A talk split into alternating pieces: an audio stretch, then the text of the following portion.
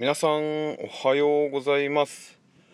沖縄に住んでる川光です。さあ今日はですね9月の1日木曜日ということでですね今日もラジオ配信していきましょう。ということでですねえー、っと今日のまあ予定なんですけどこれからちょっと歯医者に連絡しないといけなくてっていうのもちょっとあの、予約した日にねちょっと急遽仕事が入ってしまってでちょっとその日に歯医者に行けないっていうことを伝えるのとまあできれば今日ねまあ急遽だとは思うんです急遽でねすぐに予約はできないと思うのでまあキャンセル待ちみたいのができるって聞いてたのでちょっとそれでまあ待ってキャンセル待ちで歯医者さんに行ってこうかなと思っております。はい。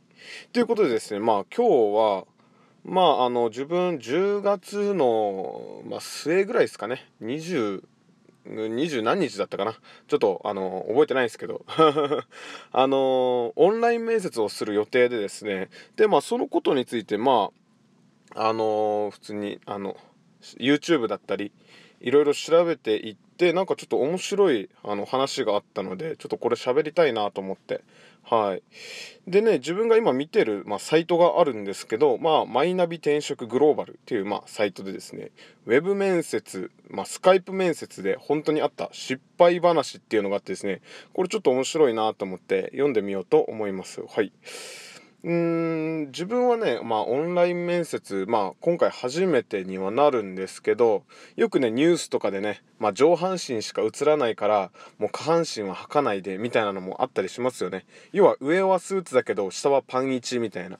で何かの教師に物を取りに行く。で席を立った時にパン1がぜあのみんなにバレてしまう。っていうなんか面白い話もねなんかニュースであったりしたのであなんかうーんなんか面白そうだなと思って。オンライン面接自体ですね。だからまあそういうのも含めてちょっとねあの失敗話っていうのをあの調べてみました。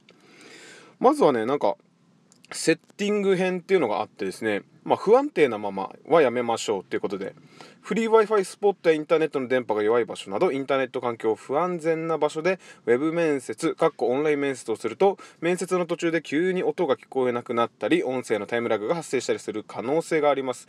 最悪の場合途中で接続が切れることもあります。まあこれ確かにそうですよね。自分のまあ家もですね w i f i をまあ2つ飛ばしてるんですけどまあ1つはねもともと家にあった w i f i でこれフォンルーターだったかな。まあなんかそんな感じの名前だったと思います。結構昔にまあ携帯ショップであのソフトバンクショップに行って何か契約した時にもらった無料でもらった、まあ、w i f i のルーター無線ルーターがあるんですけど、まあ、それをまあずっと実家では使い続けていたんですけどで自分がね一人暮らししてた時にソフトバンクの、えー、ソフトバンクエアーかソフトバンクのその Wi-Fi の機械をまたちょっと実家に持ってきてまあいろいろやってるんですけどどちらもですね接続はできるんですけどたまに急になんか電波がめちゃくちゃ不安定なんですよ。特に夜とかめっちゃつながりにくいですね。で朝な今朝でえー、っと今ですねあのバリニです。家の隣にいるのにバリニなんですよね。まあそういうこともあるのでちょっとこれ気をつけようかなと思いますね。はい。でなんか次が実は画面が揺れすぎです。例えばまスマートフォンを手に持ちながら面接を受けると実は面接官側の画面で姿勢が悪く見えてしまいます。腕が見えたり映りが揺れたりするからです。また面接中に音声が聞こえにくいためについスマートフォンを耳に当ててしまった方もいましたって。ああなるほど。スマホでも今面接できるんですね。もう自分はもうてっきりあのパソコンでっていうのをもう想定したので。確かにね今便利っすよね。スマートフォンであの面接。まあ履歴書も送れて、まあ、面接までできてもうこのスマホ1台でねあの就職に関するのが全て完結できてしまうっていうのはいやもうめっちゃいいっすよね。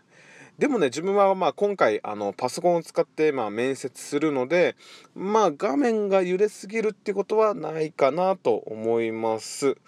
はい。で次は実は結構聞こえてます。部屋の外やオープンスペースのような場所でウェブ面接をすると周りの音が通話相手まで聞こえてしまう可能性があります。最近はデバイスの性能も優れているので遠くの音も意外と拾いますということですね。いやー確かにね今もですね自分の実家の後ろがちょうど公園になっていて今ねあのシルバーシルバー人材センターのねおじいちゃんおばあちゃんたちが今草刈りしててね草刈り機の音がガンガン聞こえるんですけどまあ多分そういう音も入っちゃうのかなっていうのでまあそれもちょっと気をつけながら自分やっていこうかと思います。はい。で次がですね実は丸見えです。なんすか丸見えって。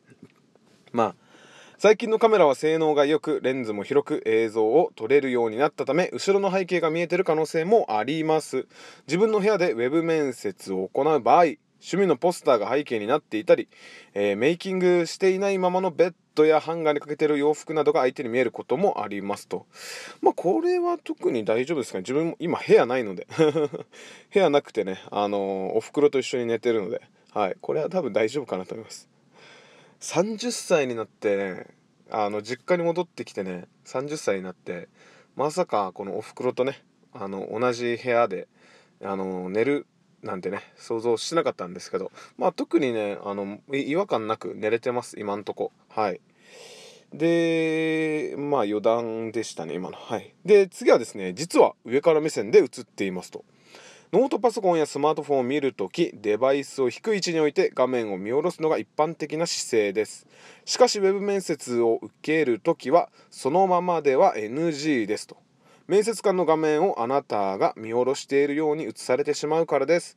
面接中の姿勢も猫背に見えて印象が悪くしてしまっているのですと。あなるほど。確かにそうですよね。なんか大体ほとんどの人ってパソコン見下ろしながら作業するからそういう感覚でやるとまああと相手からするとなんか見下されてるとか 見下ろされてる感じがしてまあ多分印象は良くないんですよね。あこれ気づかんかったな。これはちょっと気をつけよう。どんな人がいいのかな。カメラをちょっと普段より上に向けて喋るのか。そうかそうか。ちょっともあの奥に倒すんですね。いつもよりは。ちょっとこれ気をつけよう。はい。で次がね個性を出しすぎになっていますと。好きなキャラクターやプライベートの時の写真を Skype のプロフィール写真や Zoom の待ち受け画面に設定したままだと。それが相手の面接官にまで見られてしまいます。好きな写真や趣味の画像をプロフィール写真に設定している方も多いと思います。ご自身の個性は出ますがやはり仕事の面接ではビジネスに関わるマナー知識能力を見て判断するものです。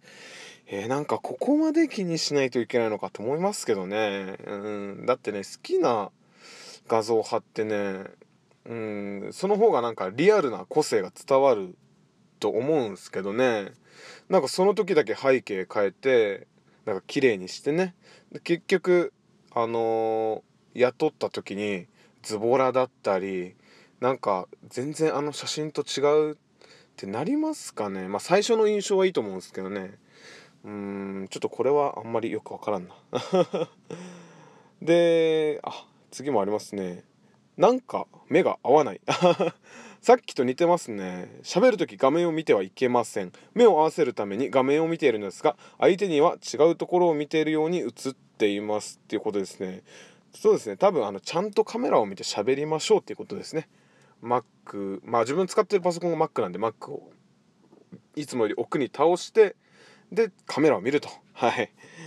で次は実はバレてます。相手の画面には映らないと思って面接中ネットサーフィンをしたり SNS を見ながらなんていうのももちろん NG あなたの目線あなたの視線やクリックオンで実は相手にバレています。SNS をつけておくだけでもやたら通知の電子音が鳴っていたということもあります。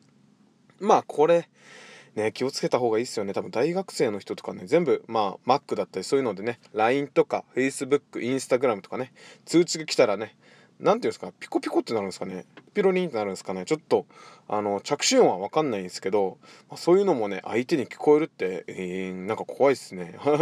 まあ自分はどっちもあの何ていうんですかこれ連携っていうんですかそういうのしてないので別に通知が来たところで、まあ、Mac がなることはないので、まあ、それは大丈夫かなと思います。はい。ちょっとねこんな感じであのウェブ面接の失敗話っていうことでねちょっと見てみたんですけどまあ結構いろいろありますね。まあ自分はちょっとこれ気をつけながら面接したいなと思います。はい。ということで今からねちょっと歯医者に連絡して歯医者に向かいたいと思います。それでは素敵な一日を過ごしてください。川光でした。